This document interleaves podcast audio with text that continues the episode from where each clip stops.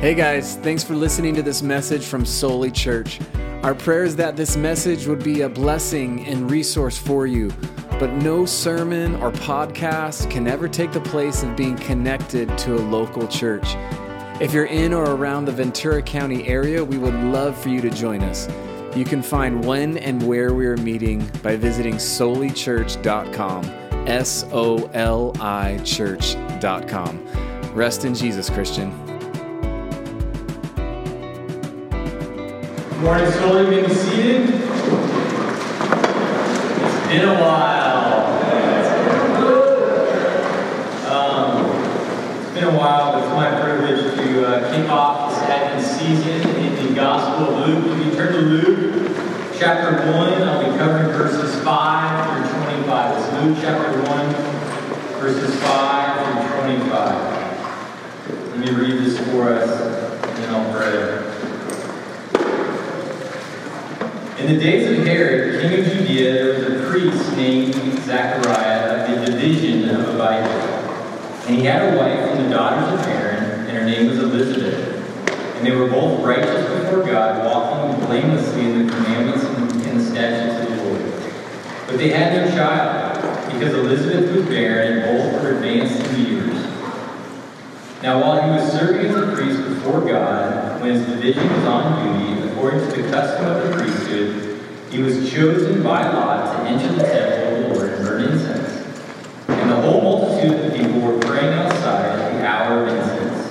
And there appeared to him an angel of the Lord standing on the right side of the altar of incense.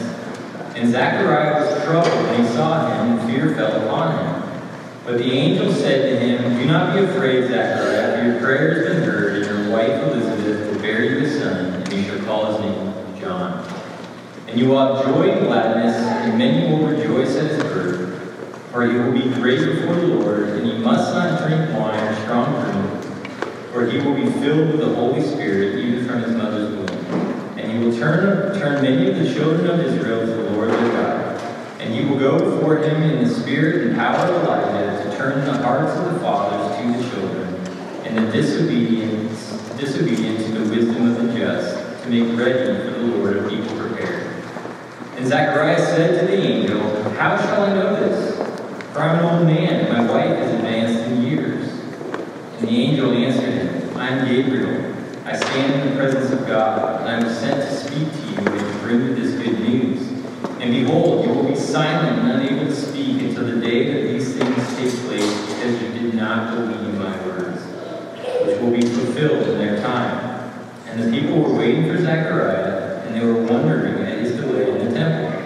And when he came out, he was unable to speak to them, and they realized that he had seen a vision in the temple, and kept making signs to them and re- remained mute.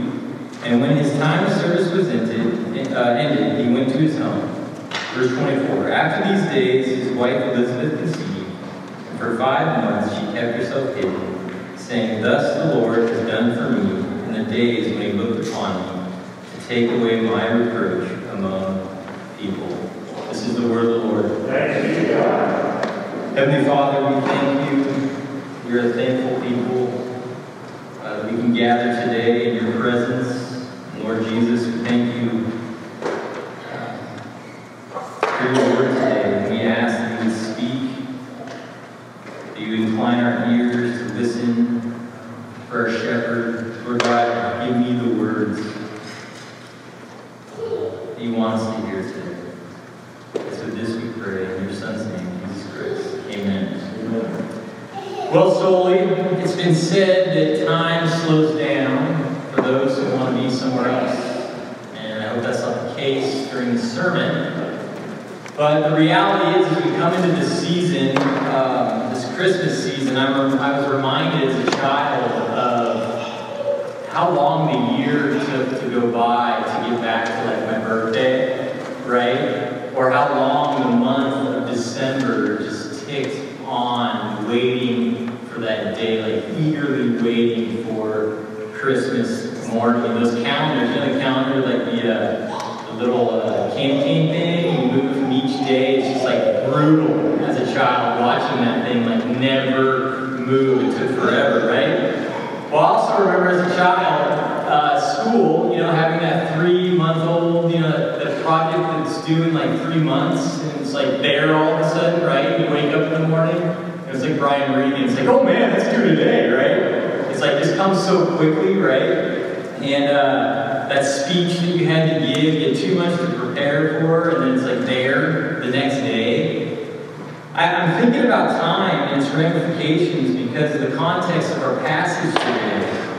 And for, for most, uh, for the most part, um, time must have slowed down like a snail's pace for the nation of Israel at this time that Luke's writing about. And as we read Genesis, and, what you, and I'm assuming you know some of this from Genesis, but God's perfect creation was ruined and broken by mankind's sin and rebellion against God. This creation was cursed. We experience that today. But God didn't just leave us there and in that place. God's promise, a promise came to Abraham years uh, later that through his seed, the world would be redeemed and renewed. That through the promised Messiah that would come out of the line of David, this Messiah would come and save his people and renew the world. And this promise to Abraham was thousands and thousands of years, years even before this time he was writing about. And then the gap between the Old and New Testament, there's 400 years of complete silence when God's people don't hear anything from God. Just crickets, silence for 400 years. It's like 15 to 20 generations of people lived and died over this time.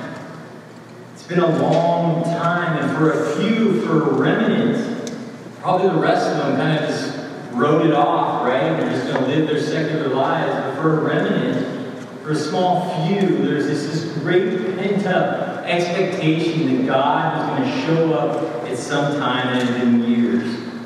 Now, on the other side of the coin, time must have been flying by in a sense. It might have been coming too quick for Israel. You know, how, how often and how quickly they were reminded of who they presently were, right? A conquered people.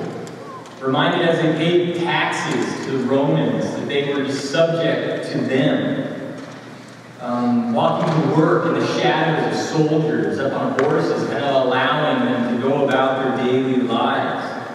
And in a macro sense, they're looking out at a broken world, right? Death and destruction of wars, and insurrections have been crushed by the Romans. All of this is reminding Israel the fact that they are barren.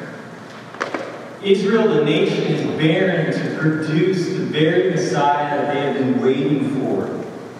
It's very dark times for Israel, and times that are slow, and times that are coming ever so quickly at them, reminding them of where, what position they are in in the world in this time. And it's dark, and as Pastor David said, we're at the dawn of redeeming grace here in Scripture.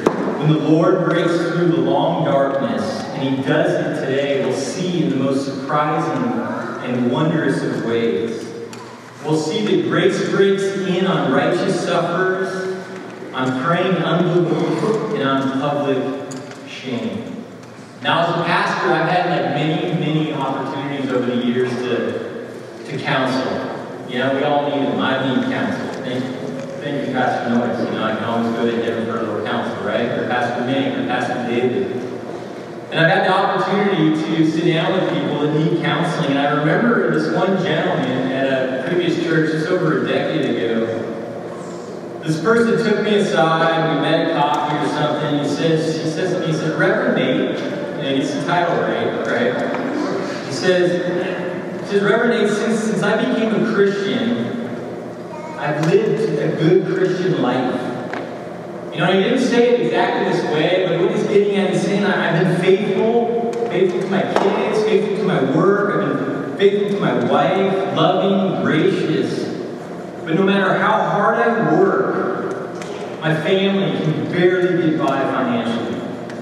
My business struggles. I struggle with physical pain. I'm not getting any younger. And this part, this part actually threw me off, and don't distracted by it. You, you get the heart of the guy. He, this is great. He sat down with in counseling because he goes, he said, in fact, like when it comes to tithing, I got no money. And so I've been tithing with my credit card. And I, I thought, okay, wait a second. Like, like, are you trying to get points here? Like, you're trying to get airline miles? Or, like, I mean, I get that. It's fine. It's probably maybe, I, I don't know, man. But no, this guy was literally going in debt on a credit card, just wanting and yearning to see the blessings of God in his life. Now, there's all, there's a whole can of worms there, right? And I kind of, I just told him, hey, just stop that. Don't, don't do that anymore. Let's talk later, right? But what it, to sum up what he was actually getting at in totality is saying, why am I suffering when I've been doing all that I can?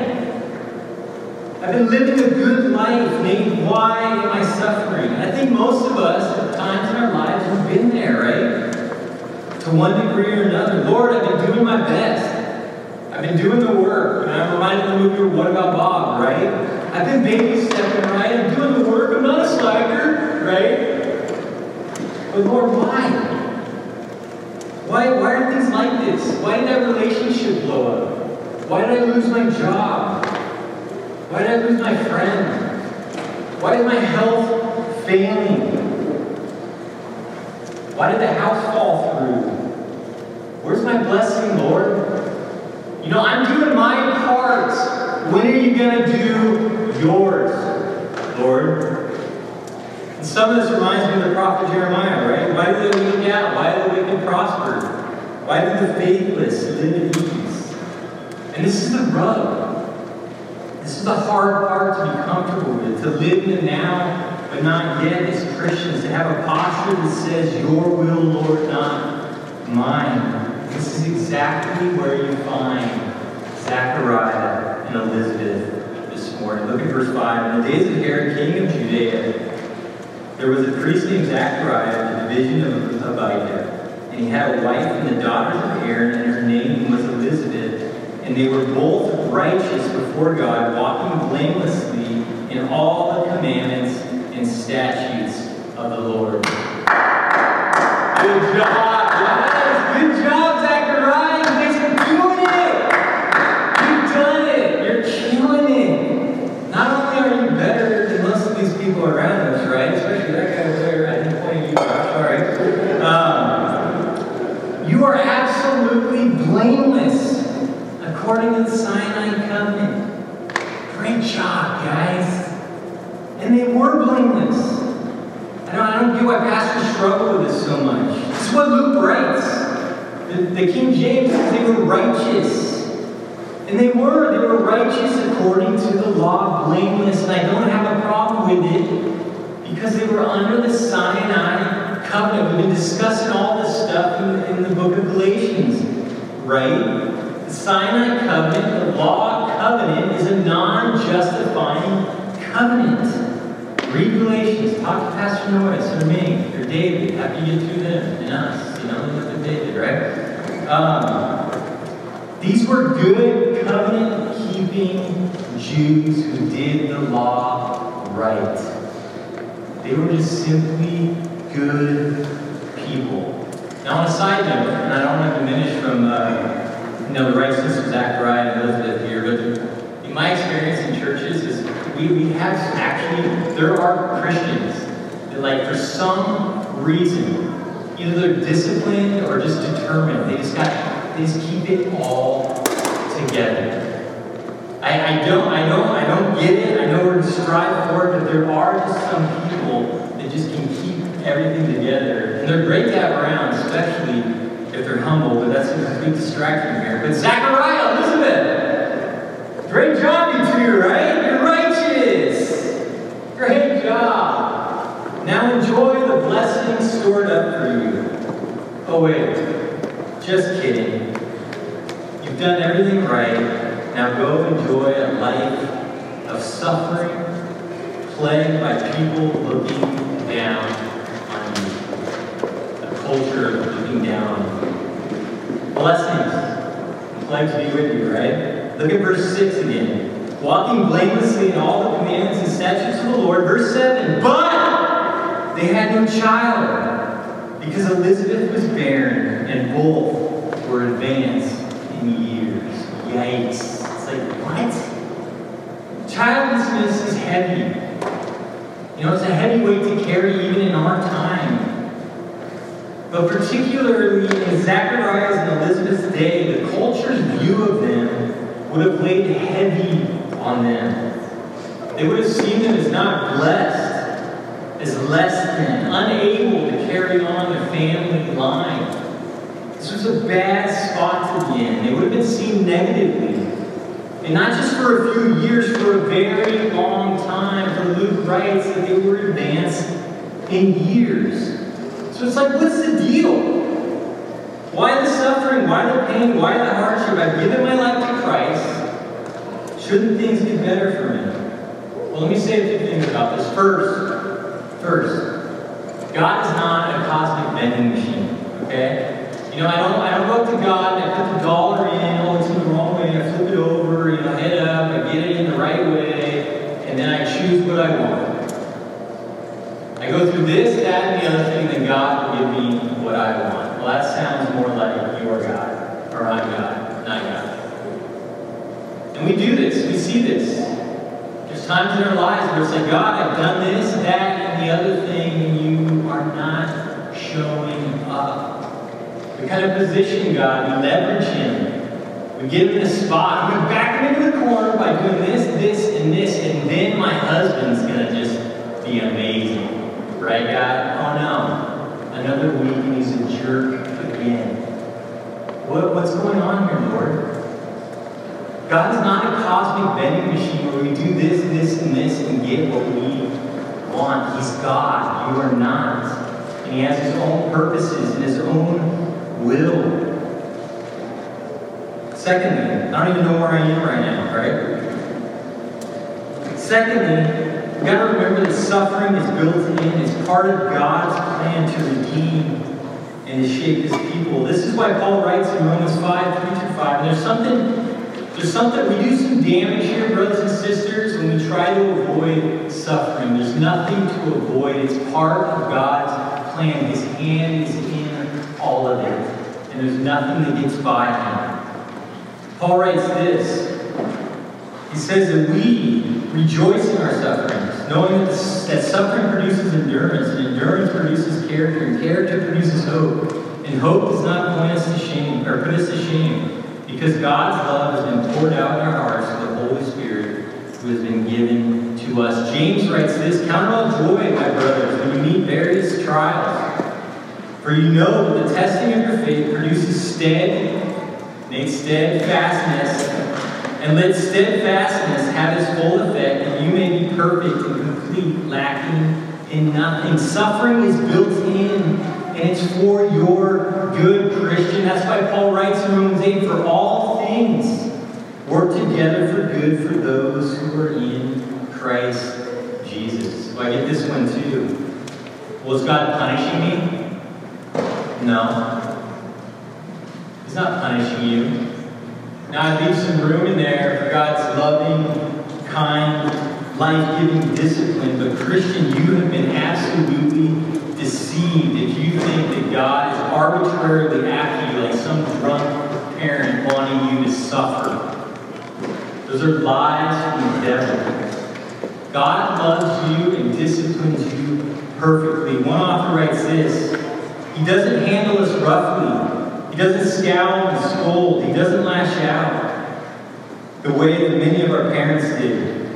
And all this restraint on his part is not because he is has some deluded view of our sinfulness. He knows our sinfulness far more deeply than we do. Indeed, we are aware of just the tip of the iceberg of our depravity. In our most searching moments of self knowledge, his restraint simply flows from his tender heart for his people.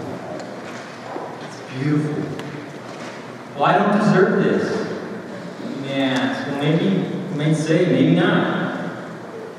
But the reality, Pastor David spoke to this just now, the reality is we live in a broken world and there's cosmic and macro consequences that affect micro you. You are part of a family You are part of a people, and you're reaping the consequences, yes, of your own sin, and guess what? The sin of those before you, because you are an individual, but you're not alone. You're part of a people. Just think of the church. The church, we suffer. Pastor David just said it. We suffer and we pray together as a people. We think of the pastor in Ventura. What they are suffering, we suffer because we are part of a people. But fortunately, God redeems people through person. Right? We've all said these things. I don't think I deserve this. I don't deserve to be sick. I don't deserve to be abandoned and mistreated.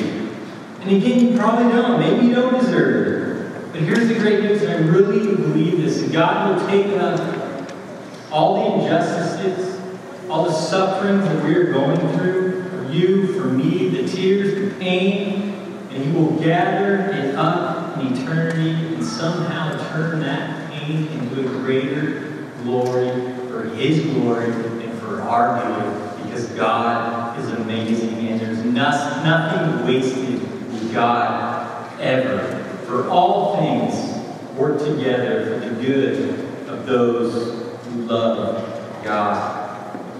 And lastly, we've got to remember suffering's temporary. What does Paul say in 2 Corinthians 4? Right? Our momentary affliction preparing for us an eternal weight of glory beyond all comparison. Romans 21, right? He will wipe away every tear from their eyes. Pastor Nate, I'm in pain now. I'm barren now, Pastor Nate. My friend died yesterday. My marriage is falling apart now, Pastor Nate. What do you have for me now? I get it. But let me offer you two things. One word, one of word, and one of substance. First, let me remind you of who Jesus is. Brothers and sisters, let this fall on your ears. That same pastor writes this that I quoted before. What helium does to a balloon, Jesus' yoke does to his followers. We are buoyed along in life by his endless gentleness and supremely accessible loneliness. He doesn't simply meet us at our place of need, he lives in our place of need. He never tires of sweeping us up into his tender embrace. It's his very heart. It's what gets him out of bed in the morning. Wow. And here's something of substance.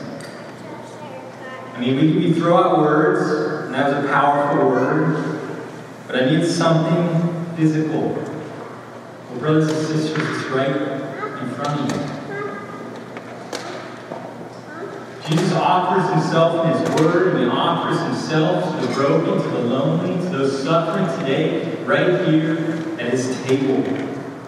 It's ordinary. It's easy, but it's deep. It's simple, but it's powerful.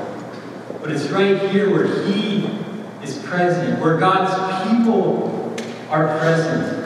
God's people that ought to know each and every one of you, to come alongside you, to hug you, to pass the peace of Christ to suffering Christians that happens every Sunday right here to get you through another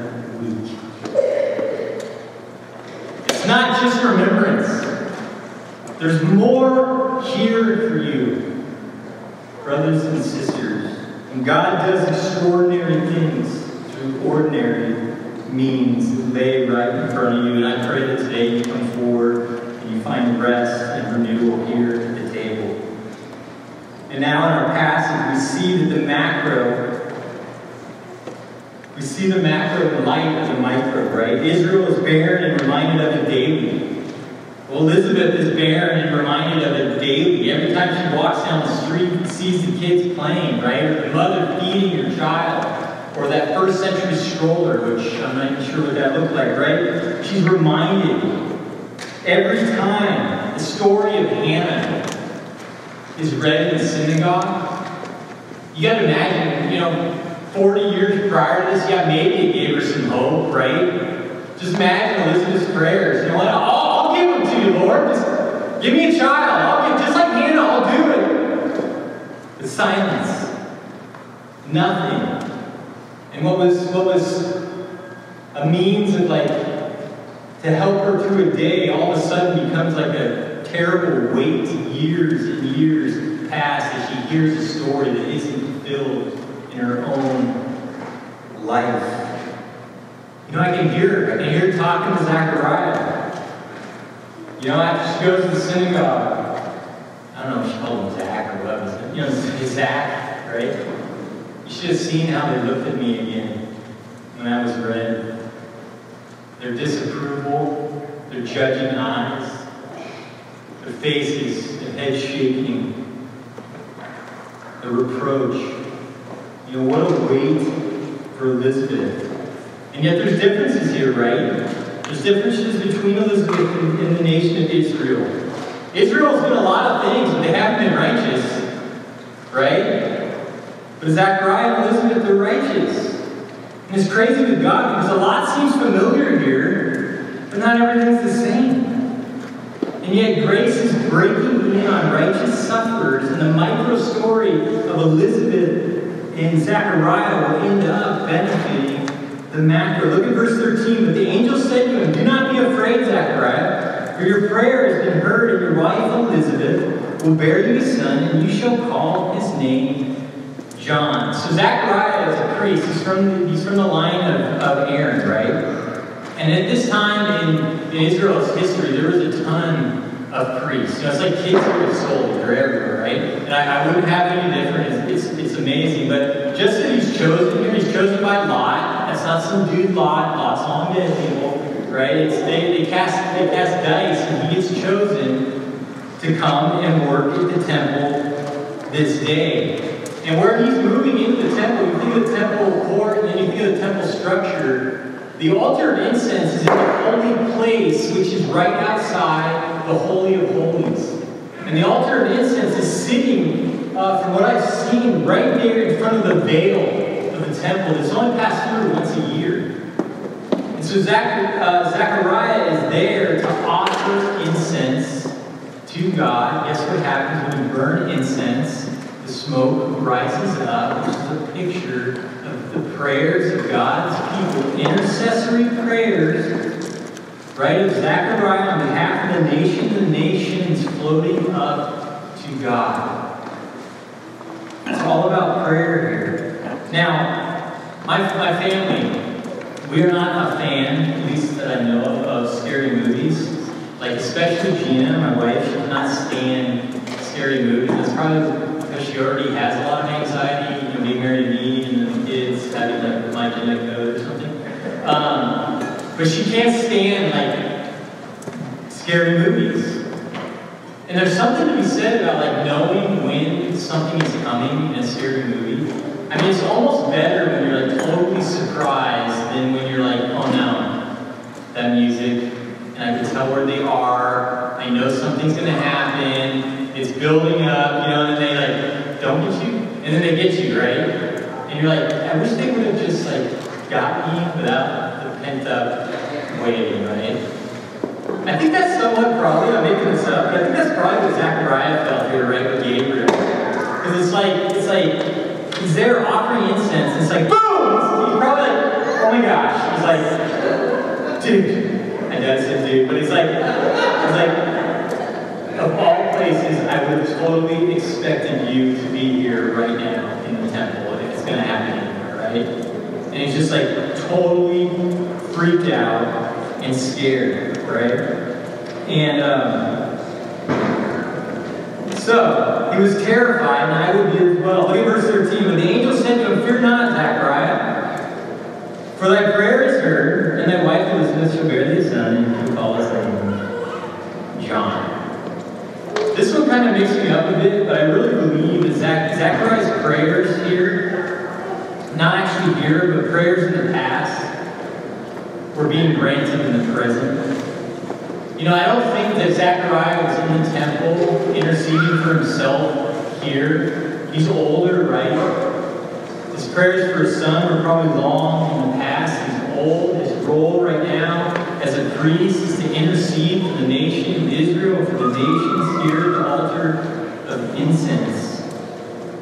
And so I really believe that God here is picking up prayers that he had long forgotten in the past and bringing and in the future.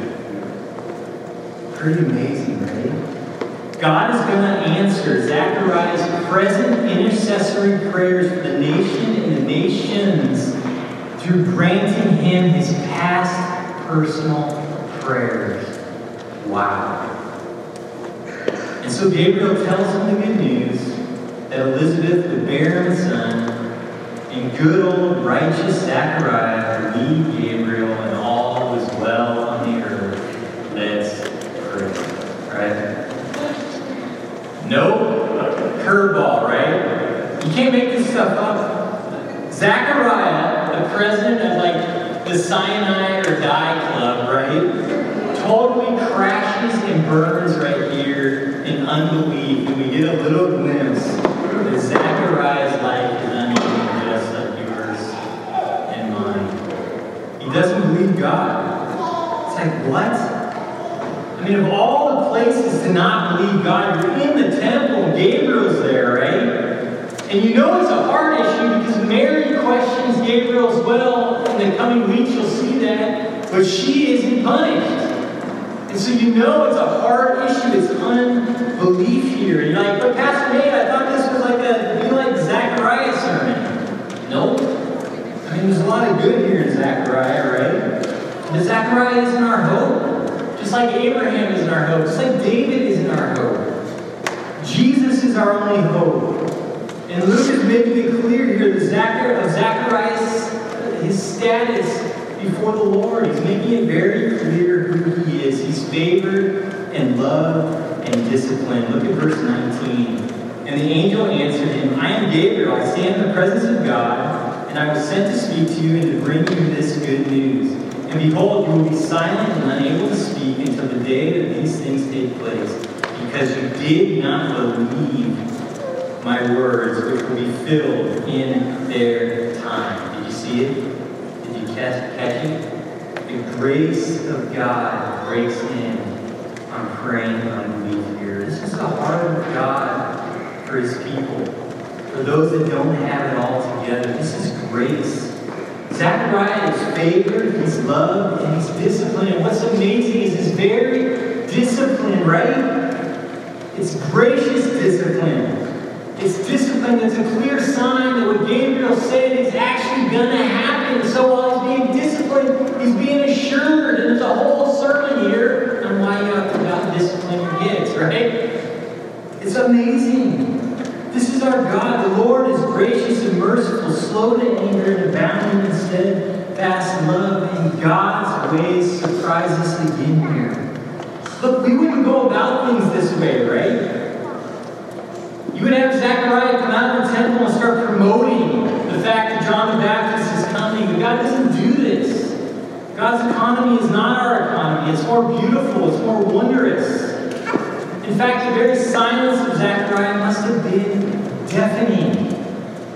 You know, he was so quiet, we'll read about in the coming weeks, that the with the arrival of John the Baptist with his birth, he just, thundered and broke out in praise when it happened. And we learned that sometimes silence is louder than noise. Just like that. You had right? It seems upside down. That's how God's kingdom is. It's upside down. And that's how God is breaking in. He comes in weakness, not in strength. He comes humble, not with power. He comes as a human baby. And he will begin to establish his kingdom, the kingdom of God, quietly. Remember Jesus? Shh. Don't tell him what I did. Don't tell him. Y'all aren't told it. Don't tell him. Don't tell him about your doing, right?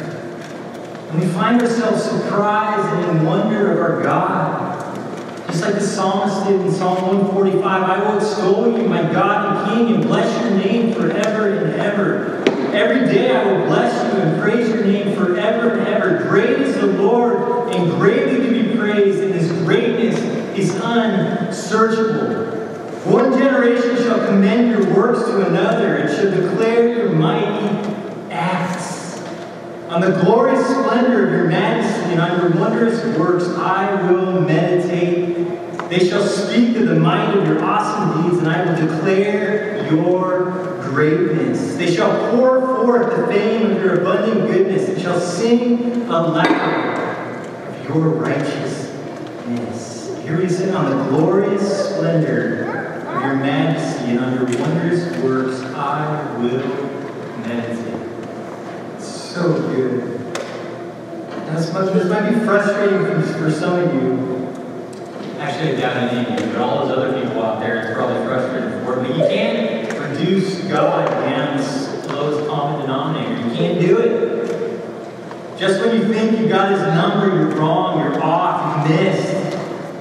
And just when you think that suffering is unjust and a curse, you realize was a blessing. We'll see a bit of this right here as grace breaks through in public shame. Look at verse 24. After these days, his wife Elizabeth conceived, and for five months she kept herself hidden, saying, Thus the Lord has done for me in the days when he looked upon me to take away my reproach from the people. You know, as we've already covered, there's real hurt here for Zachariah and Elizabeth. Long hurt, real suffering. And it's unfair, it's not deserved. And it's been a long time coming for these two very good people. And we're reminded that God often does act now. Many of you guys have seen God's present work now in your personal lives, in the lives of family members, in the lives of neighbors and friends. God redeems and mends things now. Lives have changed in the present. I, I've been really convicted this last year because I got, in, I got into the mode of saying something. And it's something I was saying that I started believing. Let that be a warning to you. But I found myself, maybe it's protection, I don't know, but I found myself saying, you know what, people just don't change. That's how it is. That's how they're going to be. Brothers and sisters, there, that is completely contrary to who we are as a people. There is no gospel goodness in what I just said, the way I was talking, what I was believing last year. God changes lives, redeems lives now. And we ought to, as believers, believers that have been changed and redeemed and are being molded ever so slowly, some of you will move an inch your whole lives. But you'll move an inch, right? We live as expectant people, both expecting God to act now in ourselves and with each other, and expecting Him to come again and renew all that is broken and mend all has been wrong. And this is what God does here for Elizabeth. He breaks through the darkness and takes away her reproach among the people. And what a blessing. It's a good, good for them. But what was the blessing? What was the blessing here? Was it John's birth or something else? The answer is yes. Look at verse 13.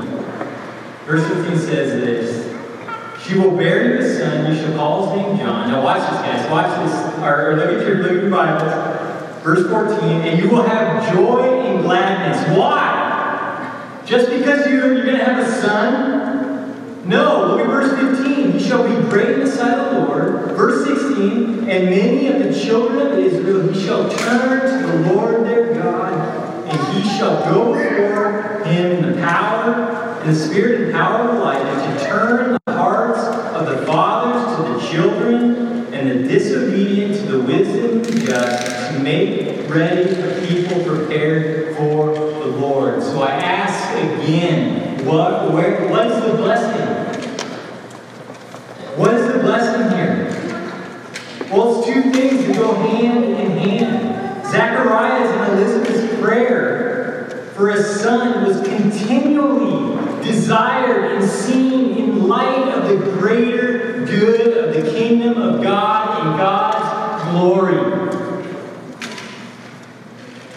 All things work together for good for those whose wants are inseparably linked to the love of God and His kingdom, brothers and sisters.